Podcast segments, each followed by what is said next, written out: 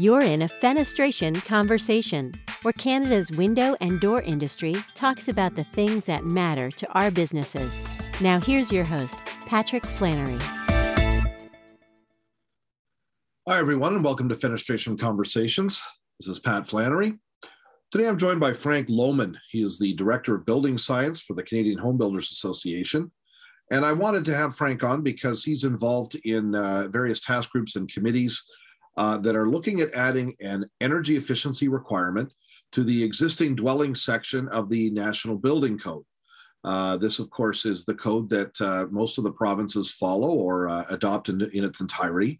And uh, if uh, if this happens in the next code update, we would, for the first time in Canada, have an energy efficiency requirement for renovations and retrofits to existing buildings. Uh, so this would be a, a big move, and obviously uh, something of uh, of great interest to all of you out there, uh, providing windows and doors as retrofits and renovations into uh, into existing buildings. Obviously, only applicable where the project requires a building code, but uh, that's a lot a, a, building permit, but that's a lot of them. Frank and I discuss enforcement of of such a regulation and what that would look like.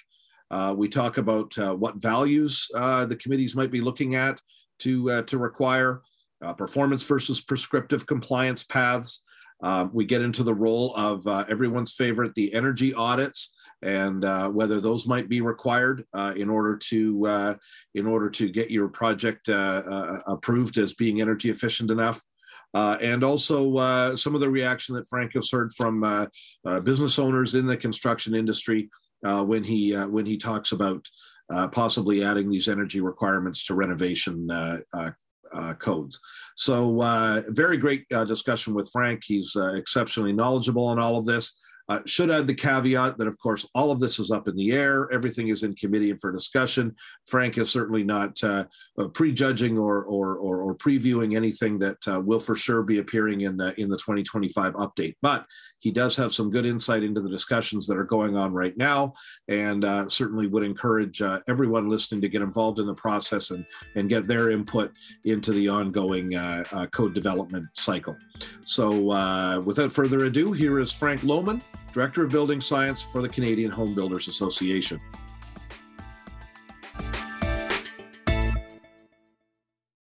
Well, I'm here with Frank Lohman from the Canadian Home Builders Association. How you doing, Frank? Oh, fine. Uh, thank you very much. Uh, just survived the storm yesterday, and uh, all systems are back in green. we are we are thankful that your uh, power is up and your internet is working. It was uh, it was it was touch and go there, but uh, it looks like they uh, they got you back online there in Ottawa. Just you're in Ottawa, right? Yes, I'm in Ottawa, just on the Quebec side of Ottawa. So I'm straddling both sides, and uh, yeah, lots of damage on both sides. But um, yes, we're most of us are back in the green today. Uh, everything's working. There's still others who are not, and obviously still assessing the damages for sure. Wow. Uh, well, that was that was some storm for sure. I I, I missed the worst of it here in London. Uh, we we heard it a bit at, the, at my cottage in Kincardine. Uh, but uh, it's uh, it's it's good that uh, that you guys have uh, have survived at least, and you don't have a tree poking into your office there. So that's uh, yeah. that's, the, that's the upside. So so Frank, let's let's get going just by you, I guess, introducing yourself, your background, and and what you do for the CHBA. Yeah, perfect. Thank you. Uh, yeah, so I'm the, CHBA's Director of Building Science uh, since 2020, so two years, so pretty much exactly to this week. Uh, I represent the interests uh, of builders, uh, you know, and, on many codes and standards committees, and I communicate their concerns. Uh, my major areas of um, activity actually in that function is I'm serving on the Canadian Electrical Code, but also on many codes and standards and guidelines for climate change. Uh, radon is a topic right now for standard, and then of course alterations to existing buildings. Um, and maybe just a word to CHBA, we represent about over 9,000 member companies across Canada. Uh, so those are the interests, and uh, all in the residential construction industry. Before I, I, I, should disclose that too, because it's relevant to this topic. Before I came to CHBA, I actually worked for over 20 years as an advisor at Codes Canada at NRC in code development. So that'll uh, uh, that'll explain some of the knowledge I'm bringing to today's uh, podcast. And before that, uh, I worked a bit in research at NRC, but also did my degree, uh, building science degree in Germany, and you know, since it's the Canadian contractor, here, like I, I am a licensed and certified carpenter in Germany, and that was the beginning of my career in construction. And so I'm I'm doing a full loop, and I'm really happy about that too. Fantastic. Uh, Rosenheim or uh, or uh, where'd you go? No, this this is just a certified carpenter and cabinet maker. It's a it's a trade, uh, and I yeah. I'm from uh, western northwestern Germany, Westphalia actually, uh, close to Holland.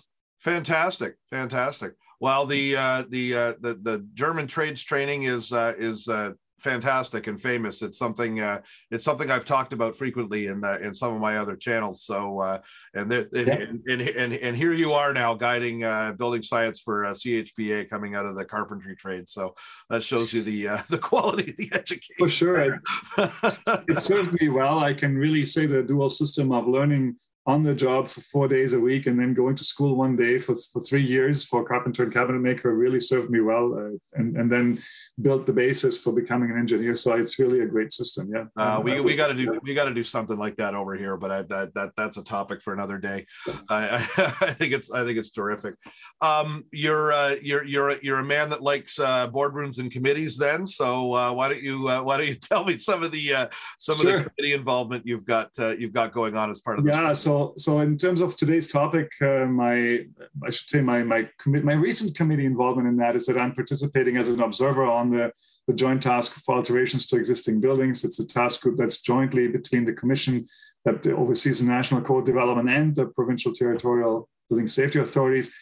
And so for the last two years, I've been following what they've been doing as an observer. But before that, and I should, that's why I'm saying full disclosure, uh, I was the lead staff developing the concept and the report uh, that is on the web uh, that describes what the what the authorities and what the commission was trying to achieve with that. So, so my the information I'm bringing today is from those two sides, and and uh, but if we are talking about what it might look like, it's usually my guess as well, an informed guess. So I should say that as a disclaimer.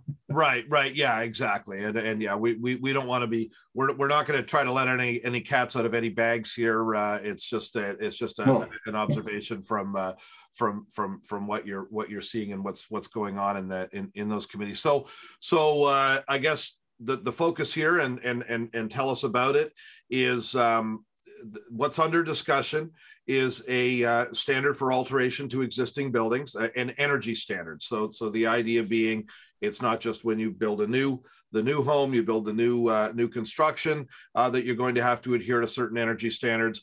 There will also be for renovations that require a building permit, uh, or at least I assume that's how it's going to go, and we'll get into that. Uh, but why don't you uh, uh, give us the broad view of, um, of, of, what the objective is in, in terms of developing a, a, standard, a code for alterations to existing buildings?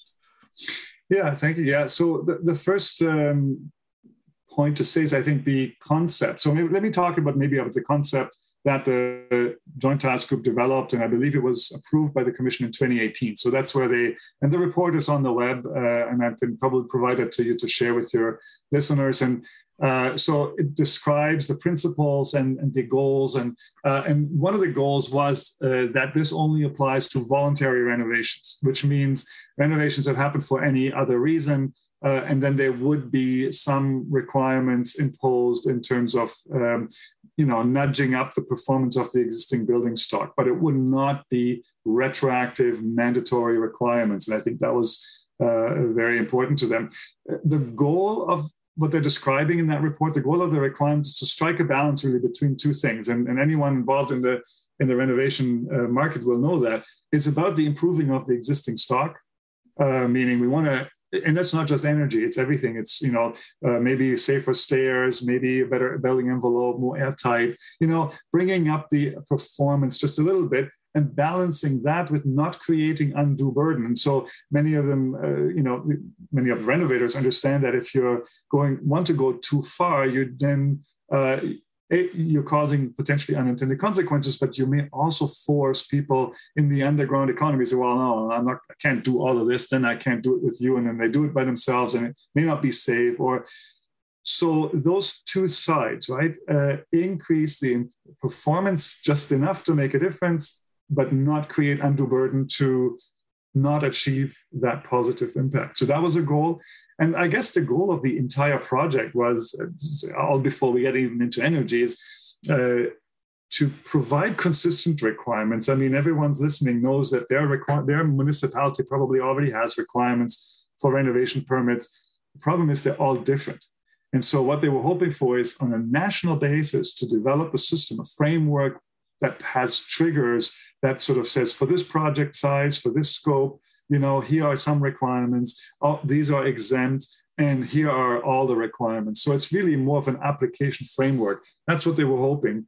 Uh, because what we're seeing, what our members are seeing, is that some municipalities, sometimes next to each other, they're going too far on one side and they're not having any requirements on the other. Um, and so uh, so that's that's basically the concept uh, uh, operating in these complexities. And and the idea was that a part a new part is going to be added to each of the national codes uh, the national building code national plumbing code and national energy code. The fire code already requires existing buildings uh, to be safe and fire safe as annual requirements. So that one was excluded uh, but but that's the whole concept overall before we even get to energy retrofits. And energy was already known in 2018 as they wanted that to be um, a focus, uh, you know, a priority. And so that's that's the the preamble, if you want.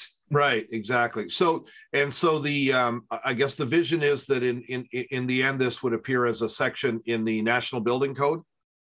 Correct. Yeah. Right. Or or sections, I guess it would be like like like clauses added into the various for, for the different various different areas of the of the project. Yeah. So the the idea is, and that and this is all still being developed. There's no, they haven't picked a model yet. Um, so they, I think it's going to be a part. And uh, listeners in Ontario and Quebec uh, may already know that they have their parts in the codes. Uh, the Vancouver bylaw is there they have already a, a building bylaw for renovations that is working very similar. And um, so in that part, it'll it'll be more or less like um, it'll tell you which requirements apply rather than saying, oh yeah, if you have a renovation of this project size of this project, you know, you have to do this. It's impossible because every building, every home is different. But to say for project scopes like this type, the trigger, this would trigger uh, one requirement to apply. This would trigger three requirements to apply. Go find them here. So it's more like a signpost. I think that was the vision uh, in the report of saying, let's get a framework together that has triggers based on project size and then based on what the requirements would be. And the requirements themselves would be those that are already in the code. So if we want to talk about energy now, for example, the 2020 National Building Code was just published in 936. You have the tiered codes those requirements may be the same or similar. And then in that new part, it may just say, if you, uh, you know, yeah, if you, if you, for example, replace your siding, you may have to now add insulation up to this level, up to this RSI level, see this table, see this value, you know, by climate zone. So that's how I would envision it. And I know that was the concept being described in 2018. That is also what the group is discussing now. But maybe, and we're getting into a little bit further now, what the committee is doing now. They have uh, engaged, I think, four standing committees, technical committees, and they're working actually on developing requirements um, for each part. The energy committee is there, the housing and small buildings committee is there, and uh, two others, I think, uh, heating and plumbing is there. And one other committee uh, envelope, I think. So those four committees will work together for large buildings and small buildings. That framework in the in those code parts. Okay. Okay. So let's get to the first question that pops into, uh, I think, every contractor's head. Uh, the minute you mention a, uh, a, a standard for, uh, for, for, for building renovations, uh, enforcement. Uh, how how is how is this how is this going to be uh, uh, applied? We we we all know about the dodgy stuff that goes on trying to uh, trying to avoid uh, uh, even having to get a permit. Although you know, there's nothing you can do about that. I mean, if, if you can get around having to get a permit, well, you know, n- nothing's going to apply. I, I, and I think you touched on it a little bit. The effort here is to is to actually develop the standard that isn't so stringent that uh, that, that that it'll cause people to to try to duck out of it. What what what have been the discussions around around enforcement and and and and trying to actually have people build to the standards and the codes that are set out rather than just uh, uh, get around them and find find other avenues yeah it, it's a it's a very interesting question because uh, as i said earlier i mean many municipalities already have especially the larger municipalities already have requirements right mm-hmm. and they're already enforcing them and so um, the idea is that probably not much changes in the the way they're uh, enforced. Uh, what may change now is that they um, they will have a consistent framework mm. based on which certain things might be applied. Uh, by the way, that's true for permits as well. CHBA has been very active of pointing out that the permit uh, um, processes across the country are all different, and and maybe not all based on the same principles. So there's a lot of work on that area, right? Uh, we, we did a municipal benchmark study uh, to look at best practices, and it's on, on our website. so it's th- just an aside, but it's a huge topic, and and we know that there's a lot of inconsistencies. But back to existing buildings, yeah. So if the code is the base document and the adoption process will eventually lead to um, municipalities and provinces adopting those codes with that new part in it, then um, what, what, what, would have to be enforced is that there's a, um, I guess, a negotiation or a determination of which projects, which size, which scope will trigger some of those requirements. And maybe some of them will be exempt. Um, and maybe some will have all new code, new construction requirements. I mean, just let's figure figure a com- complete reconstruction or rebuilding. Why not uh, make it like new construction? It's probably fairly simple to do. However, on on things like um, uh, just replacing let's say you have a gas furnace you want to replace it with the more with the like it's 30 years old okay so you're replacing it that gas furnace today, the, the worst one you can get, is already an improvement over the one that's there. So just fixing it and replacing it, it may lead to an exemption. It may also be that, for example, if it's oil, that there will be a requirement to say, well, any oil needs to be fuel switched to any of these uh, less GHG intensive ones. So, so that's kind of the discussion. But, but the enforcement in the end is, you know, check uh, product specifications and, and I guess standard compliance and code compliance. And so, in the way it, it would be enforced, I don't foresee many, many different ways. Um, may, maybe one thing um, anyone who's involved or familiar with the concept of the Vancouver building bylaw, mm-hmm. that's a nice um, concept. It's, it's like a list, and any renovation based on project size and project scope, they have to pick one, two, or three of these items. But it's free to the renovator and the owner to decide which three they take. So it, it's nicely to be integrated with the project. And then they submit that document with the permit uh, documents, and that becomes part of the checklist afterwards. So uh, that's a very simple. We, we actually hope that the, the National Task Group takes a close look at that. This is a very nice system. And it goes also very well with uh, the tiered code prescriptive parts. If you have looked at the tier two, for example, they give energy conservation points. So those two things would make the enforcement much easier in our view. Yeah, and and I I think that's the, an important point that it, it's really that it's really the harmonization uh, uh, across the different regions and the areas that that that could you know possibly make this thing fly uh, uh, better um, because you know it's it's yeah it's it's just a source of frustration for uh, uh, I know a lot of people uh, that um, you know you, you, cross an invisible line uh, at a road or something and it's it's one it's one standard over here and it's the next standard uh, across the street. And and uh, you know that that that that creates a that creates a lot of angst. Um, so yeah getting it out of the out of the municipal level or at least broadening you know the municipal level out so that everybody's on the same um, uh, on the same page, I think would would drive a lot of compliance and and, and help a lot. And, and yes, permit processes uh, uh need to be uh, uh, harmonized and smoothed out as well. I think there's no question everybody wants that, um, as long as they can be done in a way that pleases everyone, which We'll yeah, yeah, yeah. So, so you mentioned the consistency again, and I, maybe I'll only emphasize that. So that's part of the goals, part of the reason of doing all of this is not just the national consistency of making sure that everyone operates on the same basis, but it's also um, the let's say risk de-risking. National code requirements are usually looked at from all kinds of sides. And and when these uh, requirements uh, are finally published that means some thinking has to has been done on safety and how for example these energy requirements work with the rest of building science in terms of house as a system building as a system so that's part of also a, a, a positive aspect of having nationally consistent requirements because it's been looked at from uh, a science uh, and evidence based uh, point of view.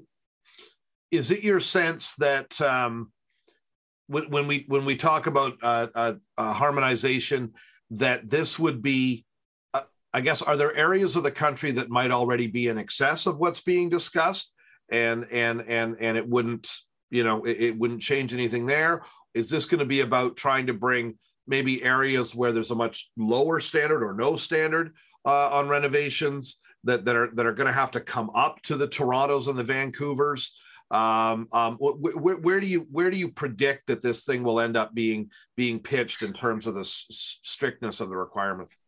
Yeah, so I think that's it's a it's a fair uh, representation that you just gave. I guess national consistent or harmonized requirements are always the goal is always to uh, try to have a consistent standard. Now, you obviously mentioned, you know, some of them, some of the municipalities are far ahead. Mm-hmm. Uh, others are not even thinking about it. If we look at code adoption in Newfoundland, it's at the municipal level. There's no provincial uh, uh, adoption of energy requirements. So across the country, it's quite different.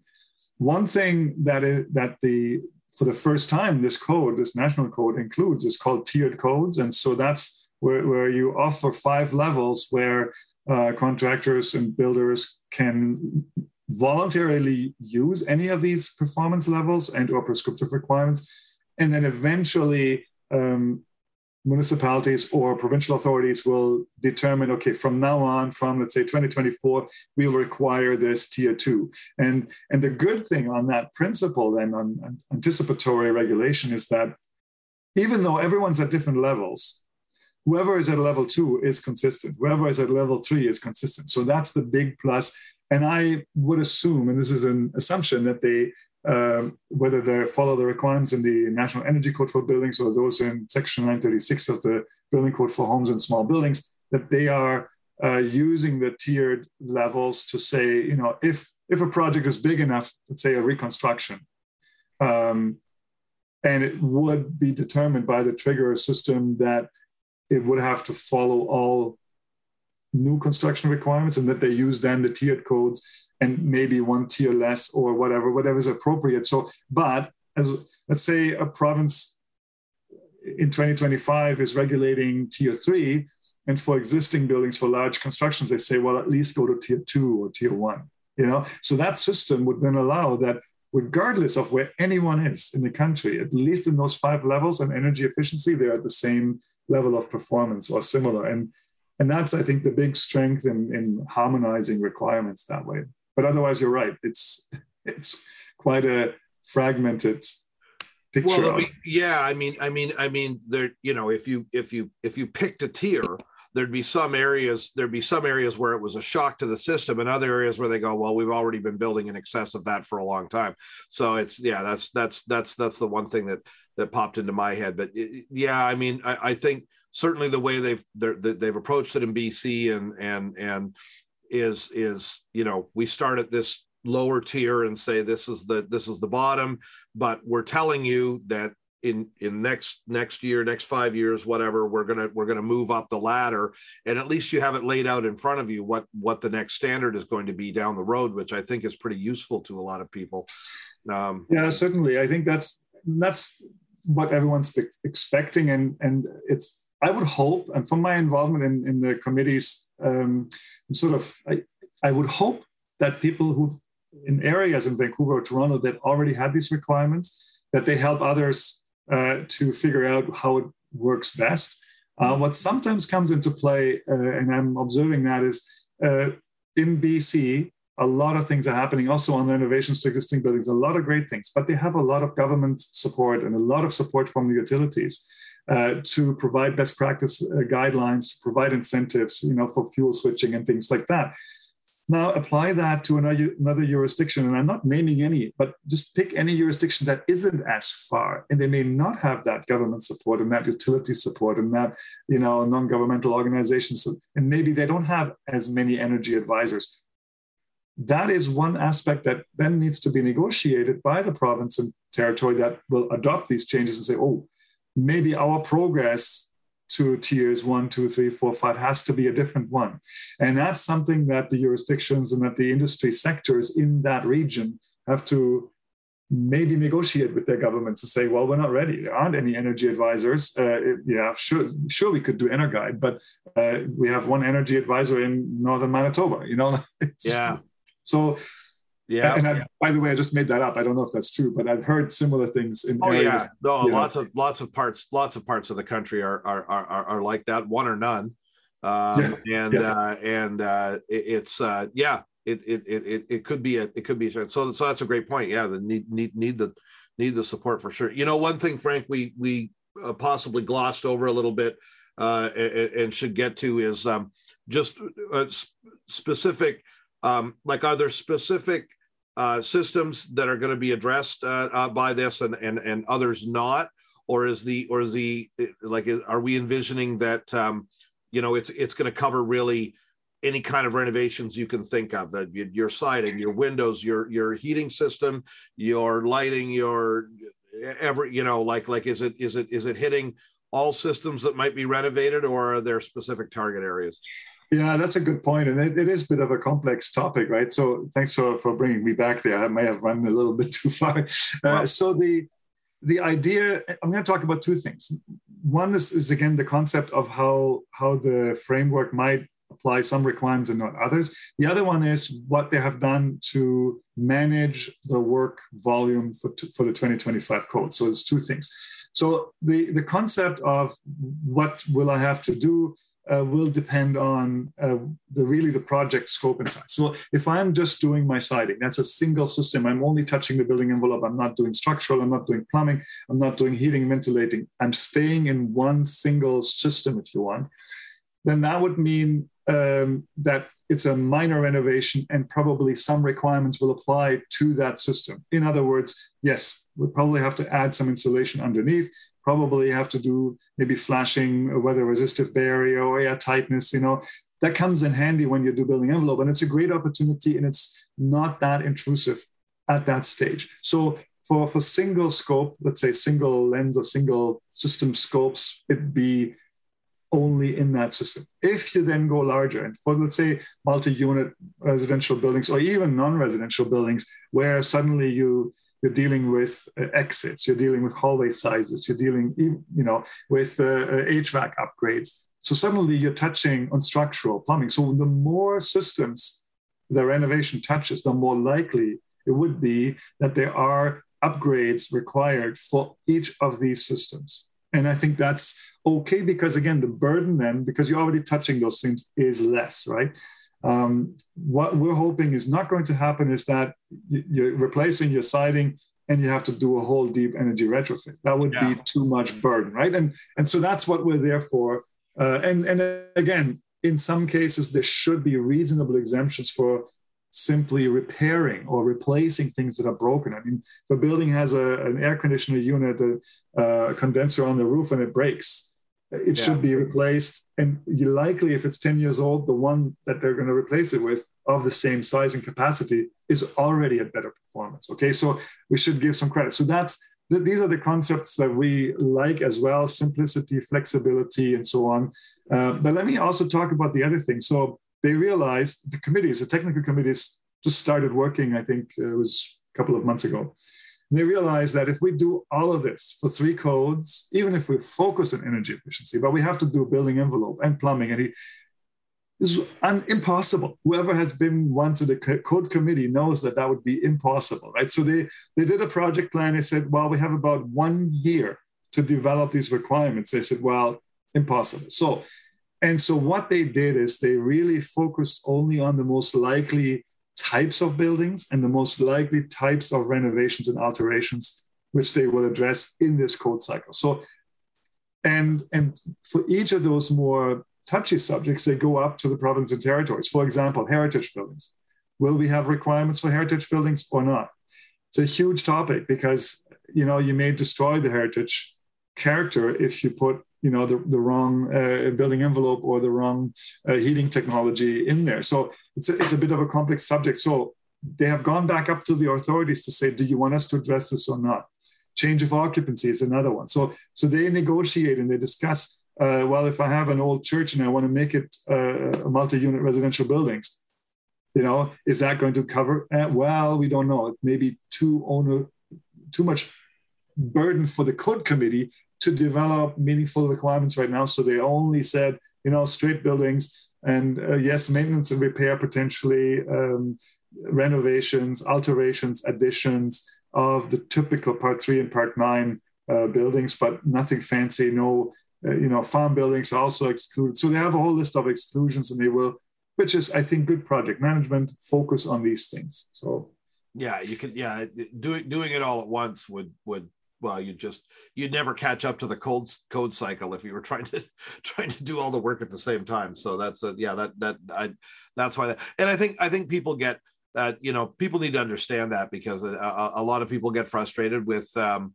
uh you know what, what's with all these exemptions and you know why you know well if you're trying to do this thing then why is that not in and that not in a lot of times it does come down to just well we haven't gotten to it yet because there's a lot of work to be done in that specific area and you know next time type thing. So it's it's sort of and i think they have that in their mind. They know that what they're developing now will become the template for future. Mm-hmm. for example uh, stair safety is not part of it right now of this uh, next. So that may be one that needs a little bit more. And they, they know that the concept of triggers and, and, framework that they're developing now for energy efficiency as a focus will then be applied to other systems like structural plumbing upgrades and so on. So they have that in mind, I think, of saying we're it's not just um, you know making some gains in energy efficiency, it's also developing a new concept for national codes, which is huge. I mean, they just introduced a new concept of tiered codes, anticipatory regulation, right?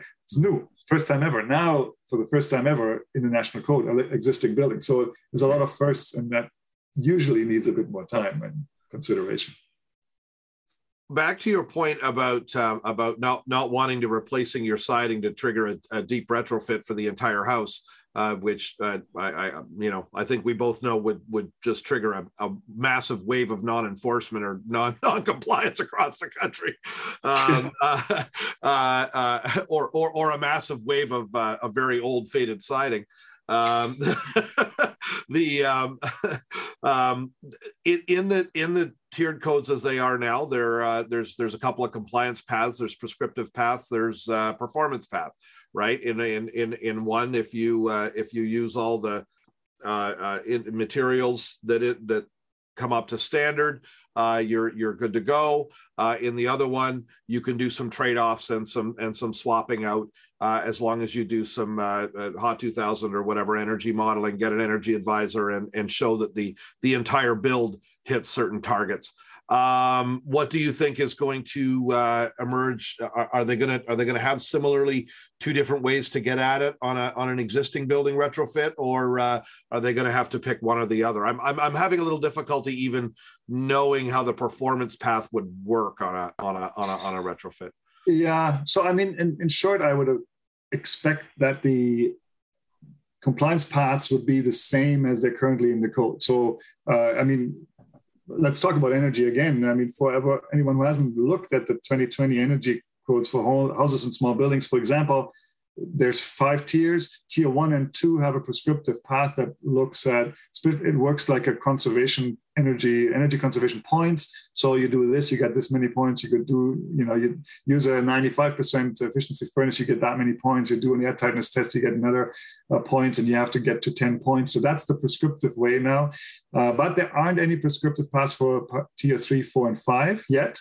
Hmm. So uh, if I say that I expect both to be there, for existing buildings, that means right now there's only prescriptive a prescriptive path available for two of the five tiers. So we're hoping that that changes. But how would the performance path work? Well, it's the same way anyone who deals with an EnerGuide uh, rating, for example, or HERS rating, the other rating system, where the, where the whole building is being evaluated and audited. and then usually an air tightness test is done, and you look at all your improvements. And that's how the performance path works, right? The performance path has a way, has a section in the code that says, here's how you calculate the, the total energy use of a performance of that building. And you can do that with an existing building. You, you do it, it's here right now. And if the requirement is there, uh, I mean, it would work similar to an EnerGuide rating system. Let's say you're currently at a 76 and you would be required to get it to an 80. Usually, and, and I'm just making up these numbers, but that's the idea. You use the calculation, you use you know the EnerGuide rating system or another rating system, and you, you do those calculations to find out how much air tightness maybe windows or ceiling or whatever you have to do, or insulation adding in the attic that you have to do to get most effectively there. And then you do your modeling and you do an air test, and you should be fine for renovation to existing buildings. Where that is sometimes a problem. So with CHBA, we're also dealing with modular uh, builders uh, in new construction. They have problems doing air tightness testing on site because they often deal with uh, remote sites, right, where they deliver their buildings. That may become an issue for renovations as well. I mean, the the portion of single family homes, for example, in rural Canada is much more than in urban. And so, the, the, and we just talked about the energy advisors are not there. The, the, modeling capacity is not there. So, so the performance path will be very easy where you have energy advisors that know how to do this. But in areas where there aren't, we will have to fall back to prescriptive guidance. And that would be good because they're usually simpler and the more flexible they are, the better we are off. And so that current system in the tiered codes, I think would work well for that. Or the one I mentioned earlier in the Vancouver bylaw, that's similar as well. Okay. Yeah, the only thing I was thinking of was um, if your whole house, the existing house, it, it is not uh, passing muster on a performance path, and then you put an addition on or something like that, uh, and uh, and and now you've triggered sort of the problem you were alluding to earlier where maybe your addition is is wonderful. It's it's it's it's passive house. It's it's it's, it's terrific. But but because you're testing the whole house your your your your your your your addition has now triggered something else i what, what are your thoughts on that i can that yeah, this, this is this is the perfect example to discuss the complexity of this and and then to figure out how to write code that applies to all those projects, right? So you, yeah, you, you hit the nail on the head there with uh, obviously building science would be the first red flag I'd throw up if you say, I'm building a passive house addition, but I'm going to have my own masonry stone building uninsulated on the other side. I mean, all you do with that passive house addition is to drive all the condensation onto your old windows, onto your old stones. And so that is an absolute no no. And that's what has to, these discussions have to happen and that's the dialing in the balancing i said earlier i mean what are we requiring what are we asking for additions i mean yes we do want an improvement and maybe if someone's in addition building an addition can we at least get the air tightness for example on, yeah. on both like look at the cost effective measures we know that air tightness is one of the most cost effective ways to save energy or can we add a bit of insulation but overall the idea is always that the house as a system that the building as a system works smoothly and that's why building science is so important, right? And so even though we're saying we're focusing on energy, we, and I say we, that's that committee, um, and CHP has been saying that too. We need to look at the renovation market because it's it's a bigger market, right? So we need to make sure that we get the what is it, 14 million dwellings in Canada upgraded just a tiny bit, so that we make more gains than getting 270,000 new dwellings built every year. Uh, that's that's not much, right? And so the focus on renovation is right. Uh, the focus on energy is also right, but we cannot forget that there are real building science and other safety issues that we need to, uh, radon, for example, another one that we need to bring into the discussion. And it's a tough discussion to be had, I, I'm sure. Yeah, my, my prediction is that that prescriptive path is going to be is going to be more popular on that on that renovation on the specifically on the existing building side of things uh, at, at, least at, at, least initially. Um, uh, uh, although, yeah, I mean, if you if if the whole house is okay, then then then you you, you could do it the other way. So the anyways, something for everybody to think about, I guess, when this uh, when this standard comes down is uh, is you know look very carefully if you're putting an addition on an old farmhouse you're you're going to want to you know be aware of what compliance path you're you're you're going after. Um, yeah, for sure, makes sense to me. Um, so well i guess that goes to i mean i was i was going to ask about energy uh, advisors we've touched on it uh, uh, already uh, obviously um, um, the the the stumbling block uh, to, uh, for instance, some of the, the, the greener homes rebates that that, that came out is this availability of, of getting energy advisors. Simply aren't enough of them yet. Um, I, I understand from people in the business that they're trying very hard to to, to rectify that. Um, would so I guess I guess the answer though is is if you chose a performance path um, um, with this renovation standard, uh, that's when you would likely trigger the energy advisor and uh, and and and have to do the whole home audit. Um, and uh, and if you did and if you did prescriptive path, uh, uh, potentially you could avoid that. Uh, what's your sense there?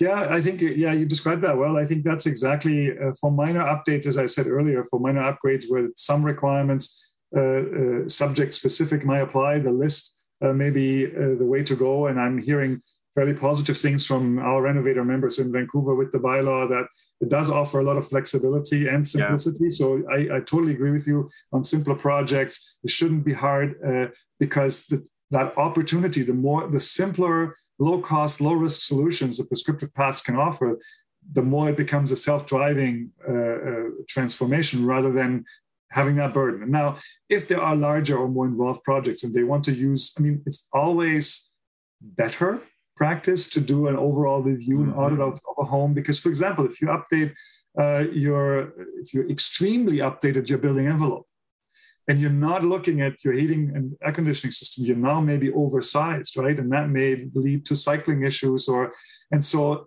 if you're doing anything more intensive than just one element, it is probably the better way to do an energy audit and to, to see also where is the most cost effective way to get there because we always know renovation budgets are always limited right and so it, yep. it is really about the what's my simplest way uh, most affordable way and then um, also the safest way to get for my budget to the goal that i want and and hopefully the requirements in the code can do something like that. When you mentioned the grants, uh, when we talked, I talked two weeks ago to our renovator members. We had our spring meetings, and and there was a long discussion about all those grants not being coordinated, potentially not as impactful as the government is hoping. So th- there's a lot of um, harmonization to be done by all the levels of government, not just the federal government, but municipal, provincial, as they're trying to incentivize, or utilities. In BC, we're seeing that. You know, utilities are offering grants, government is.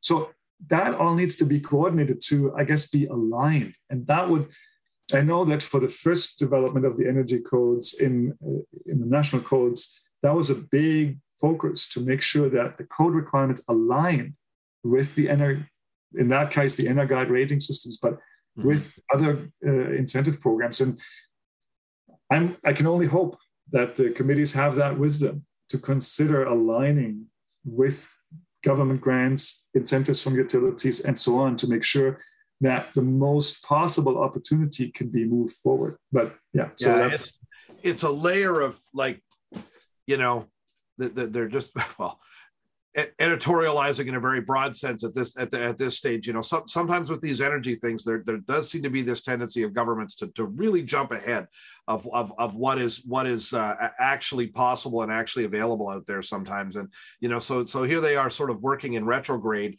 to try to build this this this entirely new system of of of of, of almost commission per, permitting and commissioning you know individual residential houses uh, uh, uh Uh, uh, uh, with with with energy advisors, and and the the problem is that's what's needed. If you're if you're going to hit the goal right. Those performance paths are are much more effective in terms of the actual you're getting a building that's better for for for energy efficiency. You're getting a building that's better in any respect um, you you you you want to do that performance path look at the whole system uh, uh, the the prescriptive paths, I'm sorry, are going to well as as as people always say, you know, the, the material might be great. It's only as good as the way it's installed. Well, you're you're not on a prescriptive path. You're you're often not really testing installation. Um, you know, so so it's it's kind of uh, well, maybe I'm wrong about that. I, I mean, that, that's certainly on the Windows side. That's that's that's some things that we've seen, um, and uh, so there's there there there does need to be that. Um, I I guess what I'm saying is it, it would it would be it would be nice to see performance path modeling become the standard, become the norm, and for for for all the infrastructure to be in place so that that can be carried out. Right. Right. I I'm not sure if I entirely agree. In many yeah. areas, you're right. Uh, if, if energy advisors are available, if modeling capacity is available, uh, and for larger projects, especially on the renovation side, probably true. I the, the, the building codes though for, for codes to let's say drop that prescriptive way of any uh, builder in, in not urban, not metropolitan Canada, right? I mean, there's so many cities, and and maybe there's one energy advisor if they're lucky, uh, but the quality of construction isn't necessarily um, like the, the path of compliance that you're using is not indicative of what you're achieving in the end. I mean, they're, they're the prairie builders, and I'm just going to pick this up. Since the 80s, they've had, uh, even though they didn't measure, but their prescriptive measures, their prescriptive way of building houses has produced air tightness of 1.5 air changes per hour or less than one. Mm. Even before they tested that, I mean, um, regularly with EnerGuide or air testing.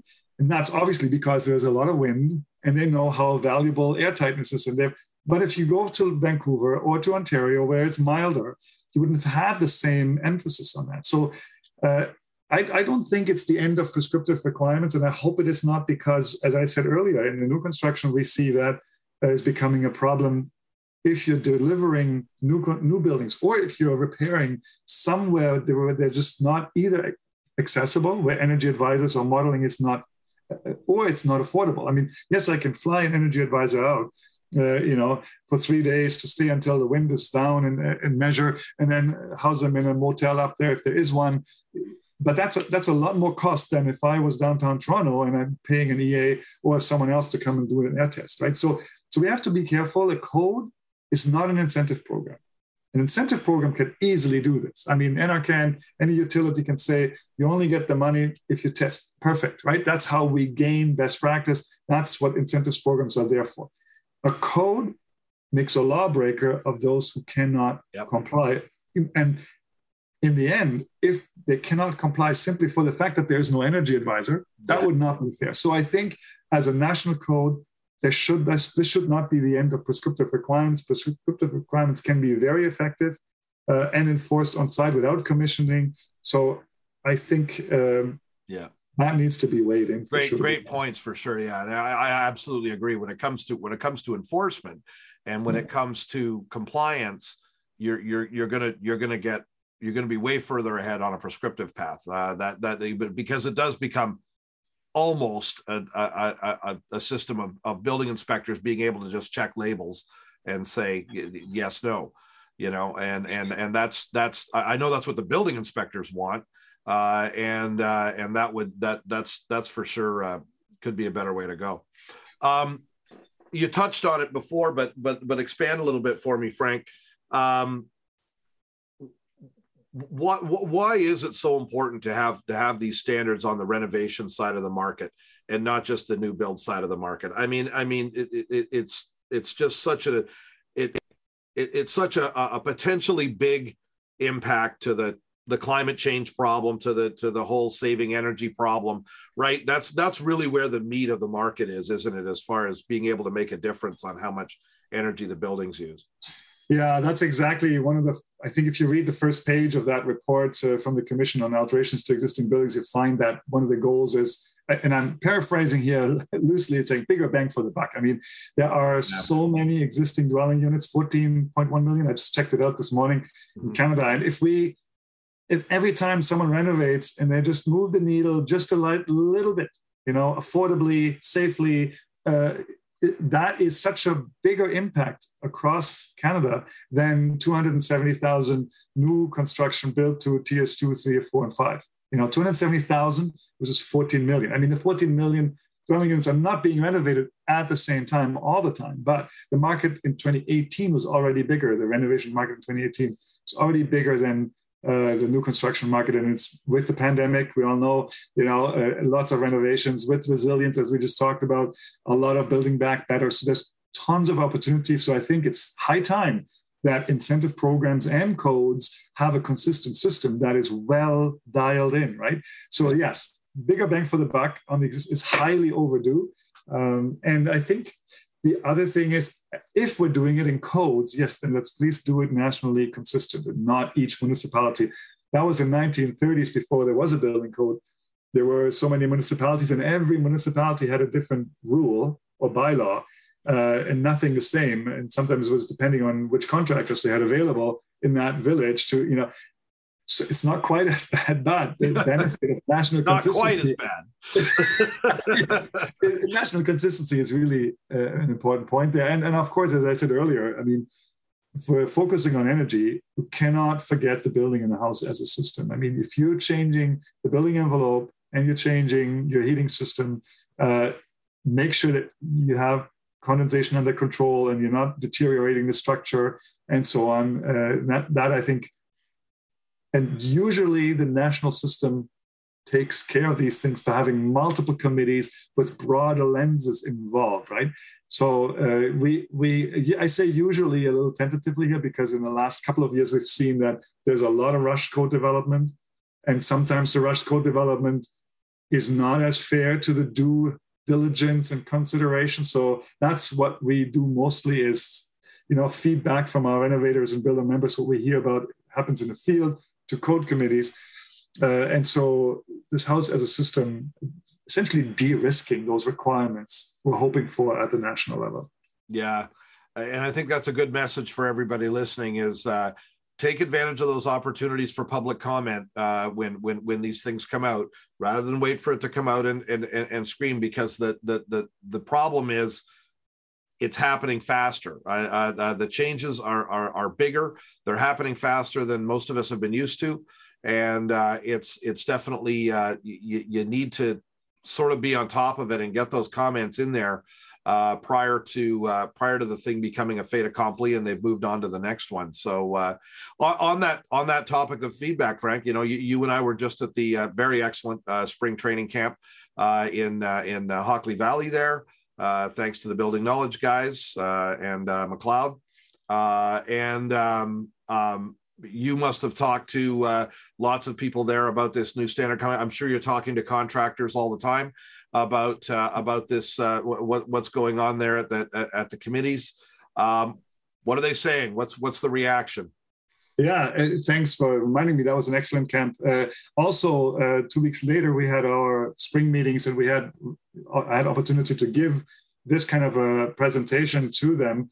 Uh, and so, what I'm hearing, uh, many of your listeners may not find surprising, is that they're dealing already with too many restrictions in some cases, and they're afraid that if now more uh, restrictions are coming with another national code on top, like you know, national, provincial. Uh, that uh, that the complexity and the uh, additional restrictions, plus the high cost of having to do something, will drive more business into the underground economy. Hmm. And so that's uh, which is what something that CHP has been working hard on to to make sure that you know things are not happening in that underground economy simply because it's it's not helpful for a lot of reasons. I won't go into all of those. Uh, so that's one thing I heard loud and clear. Um, there's also a little bit of an undertone of more layers of government usually complicate things because you have a municipal bylaw, you have provincial, and then you have now a national. So they're hoping that all of this gets melded into. And in that sense, I heard that yeah, consistency would be very good. You know, if we had one system across the country and share experiences, that would be fantastic. Uh, but as I alluded to earlier, we I also heard that the incentives are not harmonized, are not coordinated, are not integrated. Levels of governments don't know what each others are incentivizing, and sometimes it's contrary. You know, uh, oh, I get a gas heat pump over here, I get that much money. Oh, okay, I get an electric heat pump. Yeah, okay. So you know, so all levels of government and, and utilities need to do, I think, a bit more and, and sort of a single government, a single Canadian energy and carbon grant. Oh, yeah, GHG, not every energy measure is necessarily good for carbon reduction either, but different discussion. I didn't hear that from the contractors, from the renovators. Um, Yeah. So, so I, and, and what underlaid those concerns that I heard was that they told me stories of I think you mentioned some earlier. I, am dealing with a project in this municipality and it's completely different than right next to, you know, like they're like less than a kilometer away. And here I have all these complexities and extra requirements and cost. And over here, it's very simple. Do one of these things and you're you're good. And we're achieving the same with much more flexibility and simplicity and more affordably. And I think so that's this is definitely one of the um, Oh yeah, and of course, uh, what I heard then is shortage of energy advisors, material supply shortage. You probably had a, a few podcasts on that in the last two years. So uh, they, they all affect the renovation market as well. So that was the the gist of some of the conversations I had at Spring Camp, but also definitely in our spring meetings from our renovators for sure. Yeah, red red red tape, the uh, the bane of uh, of contractors everywhere and uh, so I guess the uh, I guess the advice uh, flowing back up to the committees is uh, if you're going to do something, make it as simple as, as, as humanly possible. And and and and yeah, if if standards can be collapsed into in, into uh, into something you know that, that that is uniform across, that that actually will end up. Uh, saving everything, but you know we we have to hope that the governments can work together to to to try to make that happen for sure, right?